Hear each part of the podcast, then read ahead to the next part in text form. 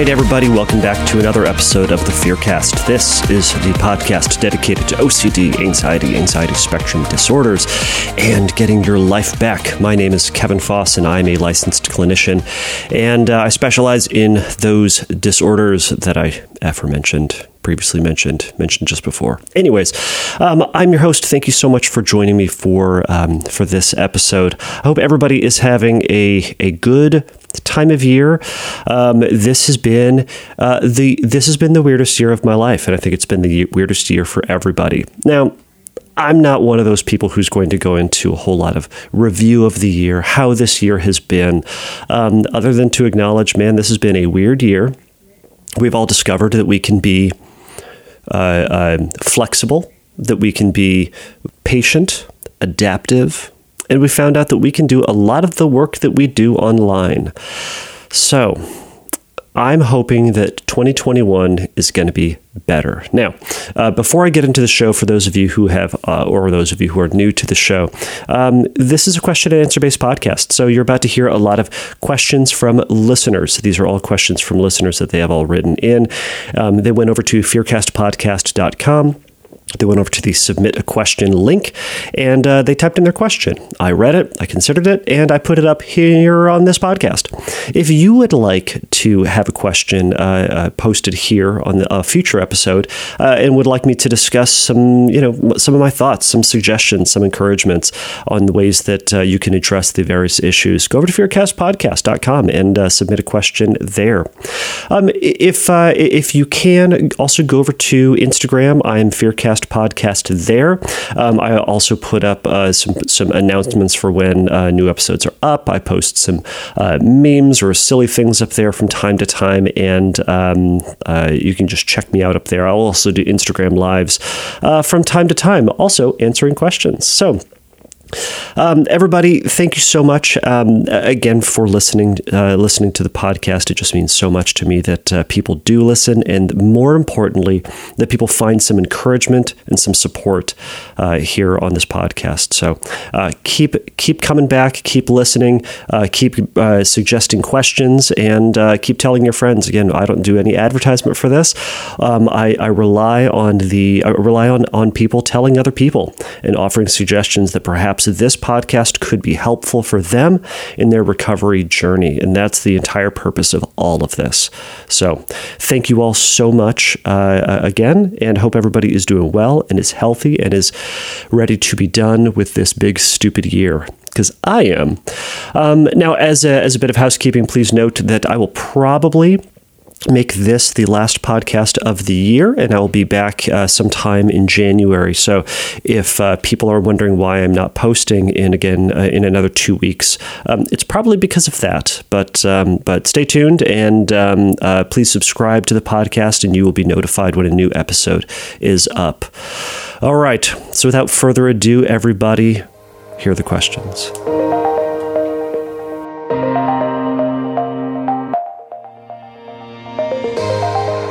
All right, so this first question comes from Sophie. Sophie says, I'm writing to you because I've had this odd OCD cocktail for about a year now.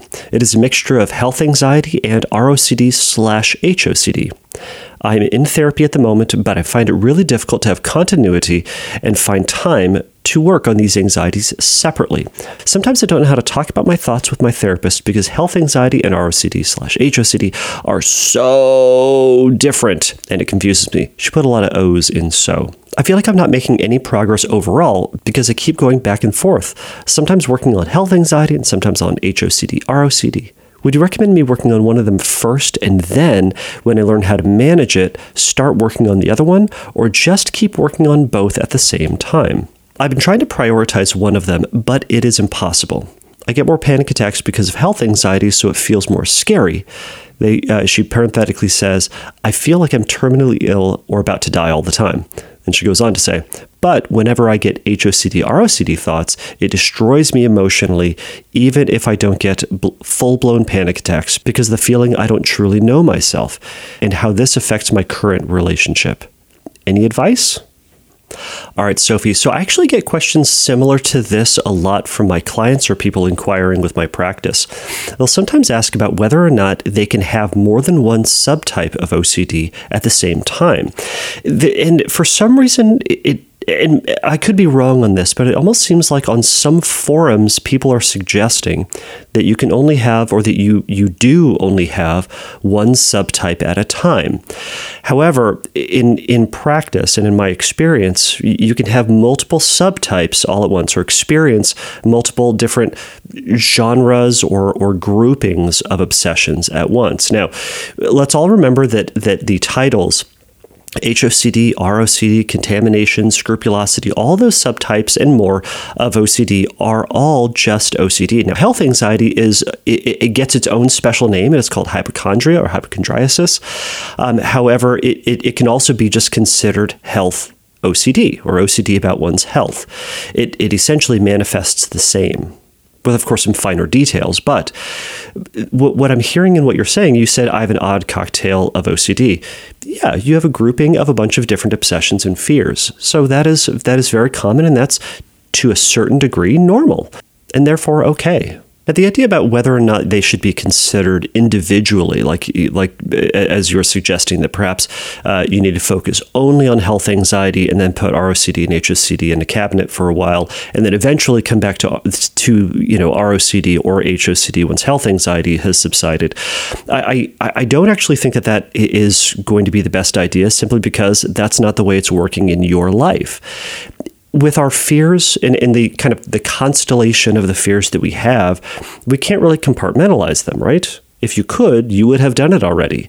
But we experience all these different fears and all these different intrusive thoughts all at once, or you know, in in sometimes what I call flavor of the week anxiety. When I'm working with someone who has a lot of different fears, sometimes they'll come in one week and they'll just be, uh, you know, it'll be ROCD on parade, and then the next week after we've we've discussed it and assigned homework and and and and tried to work on that fear, all of a sudden ROCD takes a tremendous backseat, and now HOCD becomes the pr- uh, predominant obsession. Um, and then you know r- roundabout, and sometimes we'll be on one for about a month, and then it'll you know turn on a dime, and then all of a sudden it's now another one. Now, these these fluctuating obsessions are sometimes um, obnoxious, and they're obnoxious kind of for everybody because it feels like, yeah, wouldn't it be nice to just really hunker down on one, target one, uh, demolish it, and then move on to the next one? Well, sometimes that's just not the way it's going to work. So, what may be helpful, and and I think this is the the the new the newer approach with the inhibitory learning model, is to take all of these obsessions as or together, take them together that some days we're going to focus on ROCD and some days we're going to focus on HOCD. And we're really going to target those because, after all, that's what you're experiencing, right? So to expect your, your anxiety to just go along with treatment doesn't really give give OCDs as as an, an, enemy or as a adversary or however we want to verbalize it. Um, it doesn't give it a whole lot of credit as if it's going to follow the rules, right? It doesn't follow the rules right now. So, in treatment, we can we can learn ultimately to be flexible with these, and to that point, building your flexibility within your obsessions is going to be a great first step to tackling all of these. OCD and anxiety in general kind of says, here's what's going to happen, and then, he, and therefore, here's what you have to do to make sure that you are not going to die, or that nothing terrible is going to happen, or fill in the blank, right? And we get wrapped up in those thoughts go along with it and then do compulsions to try to control it or to try to avoid it or to try to understand it or whatever whatever the purpose of your compulsion is. My first encouragement, therefore, would be when a new obsession comes up, rather than going, oh man, this one's here. Oh, I can't stand it. I was just focusing on ROCD and now I'm focusing on this one. And that's the worst. And gosh, I'm broken and terrible and, and my brain is awful and uh, defective. We're not, we're not going to do that. But instead, we go, all right, it's shifting. All right, brain, I guess we're going over here now. Okay, what that does is it's it's showing your brain that, that this is not going to rule rule your life. It's not going to be the, the, the decider on what you do. Instead, you're going to keep living your life. And when your brain is focusing on ROCD, okay, it's all of a sudden focused on your relationship. And we're going to be fluid and flexible with that. We're, we're going to observe how that thought is there. We're going to casually let that thought float out of our brain without getting locked into it and really overly engaged with that discussion and how it's working and how it's impacting our life in the future and all the things. Instead, we're going to bring ourselves back to the here and now. Right now, I have this new obsession. Okay, what can I do in the face of it? What can I do to work with it? Can I redirect my attention over here? Can I do an exposure? Can I keep going to class? Keep engaging in my relationship? Can I continue to watch this movie even though there's a gay character or an attractive, you know, guy or girl on the show? And then we're going to fluctuate through it. So with the inhibitory learning model, there's more of a discussion about it, rather than a, a typical or traditional linear hierarchy where we just start at the easiest ones and go to the hardest ones. Instead, we just make it kind of a big old to do list of stuff that freaks us out. Then we kind of roll a die and see which number it lands on. It lands on, I don't know, let's go with a 20 sided die since most people don't just have six things on their hierarchy. We roll the die and then all of a sudden it's like, okay, I'm going to do, you know, something that's a two. Oh, this one's really easy to do. All right, I can do that. And then we roll the die the next week and it's a 14. And we go, oh my gosh, this one's so much higher in the list. What about a 13 and below? Who cares? Your anxiety doesn't care. We're, our job is to develop a confidence that we can face our anxiety when it comes. So, I encourage you to start developing that perspective. Additionally, when you work on one, it's going to help with the others because anxiety is anxiety, right? It's learning to tolerate the fear of the uncertainty. And that's the fear of uncertainty with ROCD and HOCD in your health. Because all of those, the compulsions there are, are trying to control something terrible from happening. Which which what I would encourage you to do also is to consider what is the core fear of all of these with health anxiety, ROCD, and HOCD. Is there a common thread between them? Between all of them, I wonder if, and this is just speculation, I don't know anything other than what you've written here. I wonder if the fear is that you just can't handle it. You can't handle the uncertainty, meaning that you can't handle when that obsession is there you can't handle not knowing or you can't handle the feeling of the of the question that is there about whether or not your relationship is going to fail or crumble or whether or not you are in fact gay that discomfort might just be so overwhelming and you're saying i just can't deal well, your job is to practice dealing. Now, again, thinking about what that core fear is is going to be really helpful. And if there's a common thread there, because that is then going to help your target, because they are seemingly diverse in their topic, but there's something about all of them that tap into your particular struggle. So, thinking about that might be a good start, and processing that with your therapist might be a good way to go. So, Sophie, those are my thoughts. Best of luck, and thank you for that question.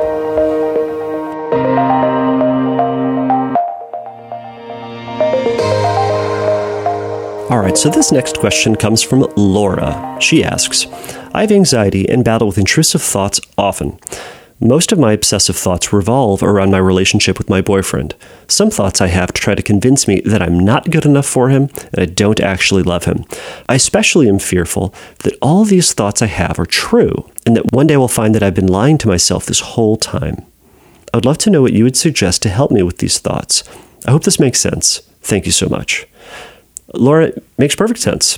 This sounds like relationship OCD. This is kind of that common common thread with all folks with with uh, relationship OCD. This worry that oh no, my boyfriend is fantastic. He's delightful. He's wonderful. I love him. But what if? What if one day I discover that I've been lying to myself this whole time and that I don't truly love him and that maybe he isn't the one for me? I don't know. And I don't know if that is going to be your story, nor do you, nor does anybody else. And, and the struggle with that one is the reality that we, we don't know and no one does. And that's uncomfortable because, you know, we want the fairy tale story, right? We all want to fall in love with our with our partner and be in love with them forever and ride off into the sunset, all happy and joyous. It sounds delightful, right? However, we don't know because we also hear stories about how people got married and they were they were fantastically in love, and then all of a sudden it crumbled, and they hate their partner, and they and they wasted half their life in their partner's life, and then they are they are too old to get remarried or too old to start a new family or whatever whatever some disastrous, really uncomfortable, really unwanted story for all of us is. I don't want that story. You don't want it either. I don't think anybody out there is going, gosh, you know what sounds great? I'm going to get into a relationship with somebody and I'm going to fall deeply in love. And then we're going to get our lives deeply intertwined with marriage and kids and house and credit cards and a family and uh, uh, Christmas cards and and Hanukkah cards, I suppose, and um, or whatever else is happening. Whatever you get the idea. All these things could happen, and then in about 20 to 25 years, it's all going to crumble and we're going to hate each other. This is not a story that's very, very common, and this is not a story that you and I or anybody else deeply dreams of. We all dread that. But we all can't predict the future either. Your job in this is going to have to accept that as a reality and as, a, as an existential threat existential meaning it's not like this this threat that's right in front of us this thing that we can respond to or like sidestep or that we can figure out or work with. The existential threat are just the stuff that's out there right? Will global warming is an existential threat. Um, you know thermonuclear war is this existential threat. It becomes a threat when a country threatens us and like trains a missile on us or fires one. That's a real threat. Right now there's nothing out there's nothing there, but it's there. Right? Me dying in a car accident is this existential threat because I'm not driving right now. I'm not in a car accident right now. So, it could happen, but it's not happening just yet these are the things that we deal with on a day to day basis, but you're not thinking about those at all.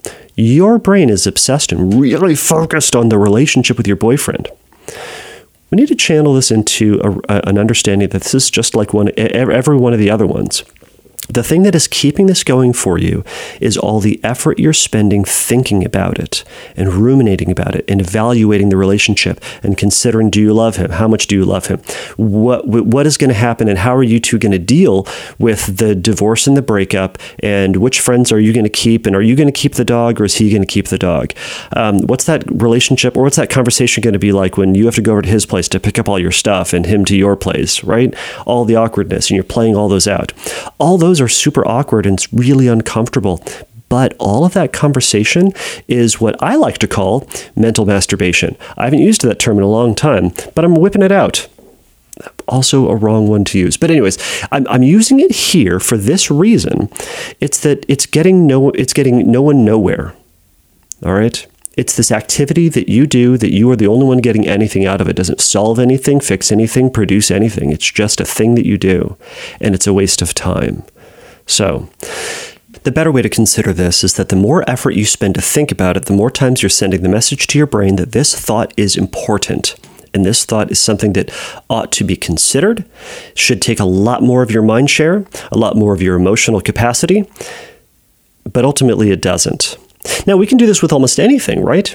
If you spend a lot of time thinking about uh, politics, then you're going to start to be more paranoid about politics. You're going to be thinking about politics more. You're going to be you're going to be looking to have more conversations about politics. You're going to notice how politics fix, fits into other areas of life. Pick a thing. You can pick a hobby. You can pick a movie. You can pick a genre of music. The more that you think about it, the more you're going to start to notice it.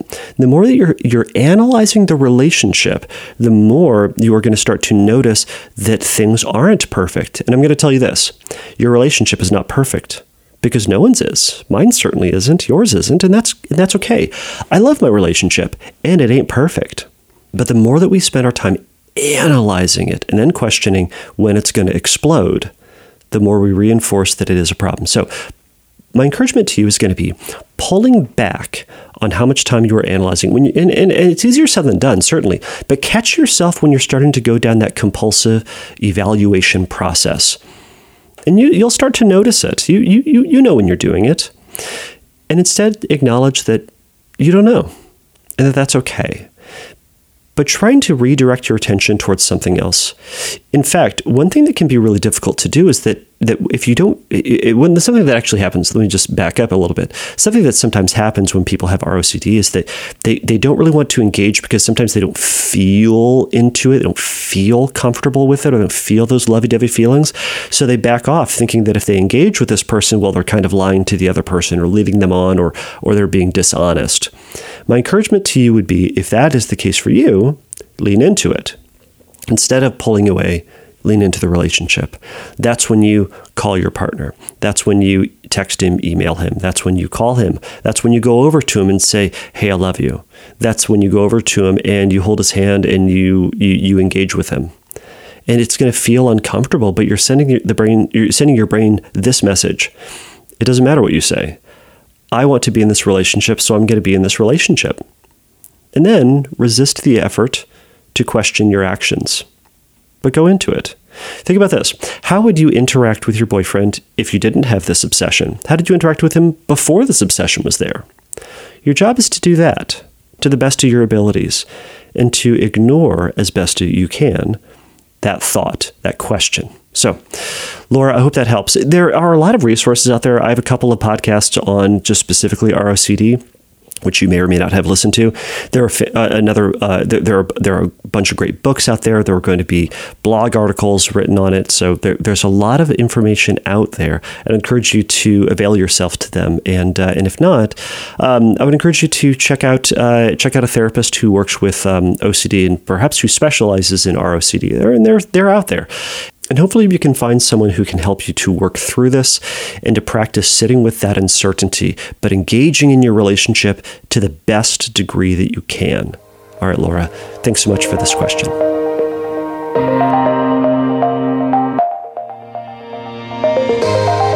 All right, this question comes from Federica.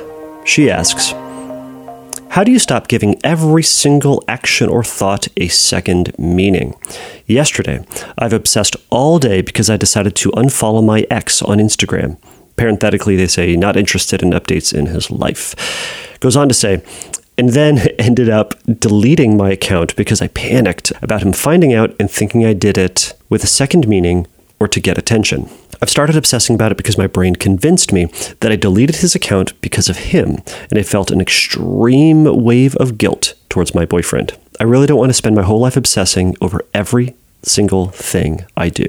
It's so frustrating. All right, Frederica, thank you for um, thank you for this. Thank you for sharing your experience. And man, that is an experience that I think we have all had. Um, yeah, I, think he did the right thing, deleting his Instagram. You don't need to f- get an update on his life. You don't need to have that reminder in your life that he's doing stuff. Who cares? He's your ex. You can unfollow him. You are welcome to unfollow him. And in fact, I think that we, we, well, not to say we ought to or we should or we should forever, but you know what? For a time after we break up, you know what? We can delete them just to start, just to get that fresh start to move on and to not have that constant reminder in our head. You've got enough constant reminders in your head if you've got ROCD, right? So we don't have to have all of them in our life, and you can have this this one less as you move on. So you have a main question, then I got some other thoughts, as per usual. But you say, how do I stop giving every single action or thought a second meaning? Well, first off, we can't. That second meaning, most likely, unless you are actively doing this, that second meaning is just your brain getting at you. It's just your thoughts interpreting and giving you suggestions. Now, we reinforce those second meanings the more time that we then fight against them, rather than treating that second meaning thought as just a dumb, ridiculous thought our brain gives us. Our brain also does and uh, does what I call the underminer, or has what is called the underminer. This is not a, a fancy technical um, uh, therapy phrase that has been developed through research at some university. Uh, it's a it's a, a name that I gave a function of our brain based on a character in The Incredibles, the Disney movie The Incredibles. So I have a very, very early episode on this, and you can go listen to it to see how the Underminer comes into your life and just burrows up into your brain, drops a bomb, and then leaves and tries to get you to come out after it. Um, and ultimately, you and I get lost in deciphering, um, trying to fight against, trying to debate this second meaning, and we're and it just leads us into this pit of despair and anger and sadness. Ultimately, how do we get them to st- how do we get our brain to stop giving it a second meaning? We don't. We accept that our brain is going to give something a second meaning, but you and I get to decide how much effort we are going to place into that second meaning. So the second meaning is there, and we notice it, and we're going to. We can take a step back, and this first starts. The, the, we well, first off, let me go back. We we first have to notice that it's there, and then we can have the perspective that our thoughts are not who we are, and that not every thought is important, and that not every thought reflects our, our core values and desires and truths of life. In fact, the majority of the stuff that our brain gives us is dumb. The majority of the stuff that our brain gives us is useless, and that's great. The moment that we can start to recognize that our brain is, to a certain degree, useless, the more it gives us freedom to then not take it seriously, right? It's like you've, you've heard it said don't believe everything you read, right? Or don't believe everything you hear, or don't believe everything you see. The same thing comes here. Don't believe everything you think. Just because your brain gives you a second meaning does not mean it's a fact. And this is important for everybody with OCD and anxiety, myself included with anxiety, is that when I have a thought, it doesn't mean that it's a fact. It means that it's a thought. And then we get to decide what meaning it's going to have to us or relevance we're going to give it. And the relevance we give it is based on how much effort we give to it. So, one of the first things to do to, to help your brain stop investing, to stop elevating these second meanings, is we stop elevating the second meaning through resistance of compulsive rumination and compulsive thought. We step back away from the thought and go, all right, that's there. Ooh, that second meaning is uncomfortable. We can say things like, man, I hope that's not true. That's kind of a hoping compulsion. I recognize that, or it certainly can become that. We can acknowledge that, man, if that second meaning were true, that would suck. We can acknowledge, ooh, that second meaning makes me feel uncomfortable, but okay. And then we divest from further analysis and questioning about it. And we move on and we go on with our life. And we make space for the fact that we're going to feel uncomfortable. Now, certainly you can expand on that. Um, when that anxiety subsides, you can certainly do scripting to that, scripting about um, you know your ex boyfriend finding out about about this and you wanting attention and how he's going to blow up or make that public and how all your other friends are going to go, oh my gosh, Frederica is so um, attention seeking and she's awful, and and they, and then they all leave you and side with him, and and everyone leaves your Instagram account or Facebook or whatever thing you're using that could be a story that could be leaned into and accepted as a possibility, as something that would be uncomfortable, but as a future potential maybe story. But as a story. And that's really it. It's a story. Now, what I will say is that you also said um, that you felt extreme waves of guilt towards your boyfriend and that you don't want to spend the rest of your life, uh, life obsessing. So, with the guilt, the guilt is that feeling that we've done something wrong. What have you done wrong here? What's the wrong thing? That you deleted his account? Is that wrong? Well, first, we need to question the legitimacy of that guilty feeling. Did you do anything wrong? I'd encourage you to challenge that. What rule did you violate? What person did you hurt? What, uh, uh, what, what standard and norm did you not follow, or did you completely destroy? Question whether or not that guilt feeling ought to be there. Do you think that other people do you trust, other people that you think are reasonable, rational human beings, do you think that they would say that you are worthy of guilt and that you screwed up? I doubt it. The guilt feeling, just because we feel guilt does not mean that it's true. Feelings are not facts, right? So, if you felt guilt, we can say, okay, man, I feel that feeling of guilt, and I feel it in my stomach, in the pit in my stomach, and it hurts so bad. Or my shoulders hurt because I'm so anxious, I'm thinking about this, and I feel so bad. Or when my shoulders are tight, that's how I feel when I feel guilt, or that's the way my brain um, interprets that feeling as guilt, and I've done something wrong. Instead, we're going to separate the meaning from that feeling and just go, you know what?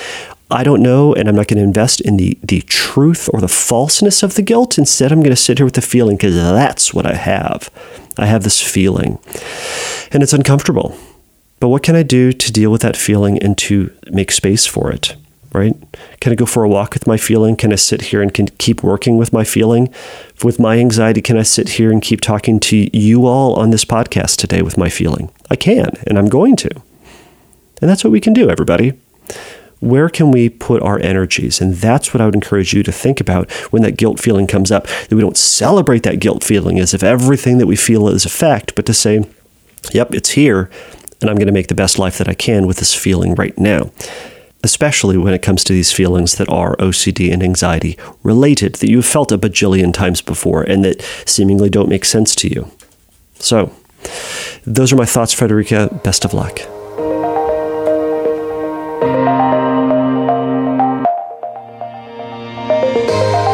Okay, so this last question, or I suppose it's more of a comment, comes from Matt. Matt says, Thank you for the work that you do. I don't think that you will be canceled, by the way. I thought that it was a pretty sensible message. Besides, you made sure to say fisher person instead of fisherman, so good on you for correcting yourself there. I suffer a lot from ROCD, and your messages really help. It's like you say the exact things that my brain is saying. I'm trying to keep in my mind that reassurance is a bad thing, but your podcasts are pretty reassuring in a way. Thanks again.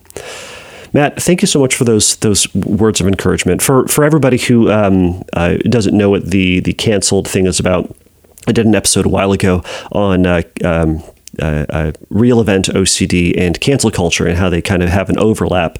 And um, uh, my my worry that was because I came out against cancel culture that I would be canceled or that I would say something and be canceled or something to that effect. And um, and I'll tell you, for a period of time, I was I was I was worried. I was kind of concerned that that um, you know who knows, right? Who knows if I'm going to say something and completely put my foot in my mouth and make a mistake? Um, crazier things happen, right? But so far, having that episode um, out has actually it's become one of the most listened episodes. And I think it's really resonated with a lot of people because you, the reality is we all have said and done things that we regret, myself included. And you know what? I'm going to say more things on this podcast that I'm going to regret. And I'm going to do more things in my life that I'm going to regret because to not live with regret is probably to not be living. It's probably to not take any chances and pushing ourselves outside of our comfort zone. If we never wanted to live with regret, we would just live by the book, by the rules, and not make any changes in our life. And that is not a life that I think is worth living we need to be able to take chances and make mistakes. We need to be able to go out there and to and to find out that maybe we're wrong. But you know what? In the course of going out there and finding out that we might be wrong, we go out there and we find that we might be right. We find that that when we change something, things could be better. They could be different. They could be more exciting and engaging and more fulfilling than they ever were before. And that only happens when we take a risk so I think it's important for us to make risks and to try new things and just to try it. You never know if it's going to blow up in your face or if it's going to be the exact thing that you needed to do. Obviously, we think about things briefly beforehand. We're not just going to willy nilly go out there and take wild, stupid risks. But we also don't then ruminate on them to make sure that we're going to make the perfect and right thing because we might miss it. And that's a possibility too. So there's this balance that we need to go out there, and maybe we didn't think about it enough. Maybe we thought about it too much, but we need to do something. So the real event OCD, we can think about it as just elaborate guilt. It's something that has actually happened, but responded to in this ruminative OCD sort of way. So, if those of you who haven't listened to it, it it's, a, it's a fun listen. It's a bit of a longer episode, but it's a good one. So, I'll also say this to the point about uh, reassurance. Yes, Compulsive reassurance is not something we're trying to do here in OCD land. Um, but that being said, some things are reassuring. And if this podcast is reassuring to some folks, great. I, I, that's the point of it, right? To know when when I say you can get better from OCD and anxiety, you can continue to have a life and have anxiety and OCD. I mean it. And if that's reassuring, great. Now, if you're going back and listening to me say that 50, 100 times, or if you are like cutting out that little phrase and just just listening to it on a loop, that can be compulsively reassuring because my saying you can get better and you can have a life worth living does not mean you will live a perfect life, or that OCD will go away, or that you will never experience pain and discomfort in your life. My promise is, is that if you're living a life worth living, you're going to feel pain and discomfort and struggle. That's my promise. But you will also have a life worth living. So that's the balance that we're all trying to find. So um, so, Matt, I, am delighted that you found uh, that you find this podcast reassuring in an encouraging sort of way. Now, yes, we are all trying to resist compulsive reassurance, but if you but if we find some things that are reassurance in the course of living our life or a conversation or a movie that we watch and we get a little bit of reassurance from it, take it. That one's for free but we're going to resist then going into the further analysis of it and elaborating on it and expanding on it and making sure that it's magically, perfectly reassuring. Instead, we take that one reassurance and we go, cool, that worked. That felt good. And then we keep moving on. We use that one, that, that little thing to keep us afloat, but we don't harp on it. well, we take it, tuck it away, and we keep moving on. So, Matt, I hope you're keeping on and moving on, and I appreciate the comment. I really do. Keep it up. Okay, everybody, thank you so much for making it through this episode. This is episode 59. We're making it up there, man. We just keep getting numbers. They keep going higher and higher. So, thank you, everybody, for listening. Hey, everybody, if you haven't listened to the uh, Phobia Friday series, um, they they're coming out. I just recorded the last two, and uh, they should be out presently. Actually, one of them will be out before this one. So, uh, there will be one after this. Um, if you have any questions about the questions that I had in this episode, or would like to add any comments, or would like to make any further suggestions for the various um, people in this episode, um, go over to fearcastpodcast.com and you can go to submit a question link, um, and you can let me know there. And uh, um, if you and if you have any suggestions for a future Fear or Phobia Friday episode, let me know. You can go over to Fearcast Podcast and let me know there. I would love to hear if there are some specific fears or specific phobias that you would like to uh, share or you would like me to talk about or to elaborate on. Um, again, everybody, thank you so much uh, for listening. Uh, please feel free, if you could, if you like the show, review it, give it a thumbs up, give it a like, give it a star, um, and uh, give it five stars if you could. Whatever it is, uh, whatever you feel that is um, relevant to this show. So, all right, everybody, um, please remember the Fearcast is not a substitute for psychotherapy. If you have questions about treatment and would like to get a little bit more assistance, you can go to Fearcast Podcast and you can go to the uh, Find Help link, and there'll be some uh, uh, tips or some links for you there. Uh, all right, everybody. I hope everybody has a wonderful end to their year. And as always, take a risk, challenge yourself, and don't take your brain too seriously. Bye.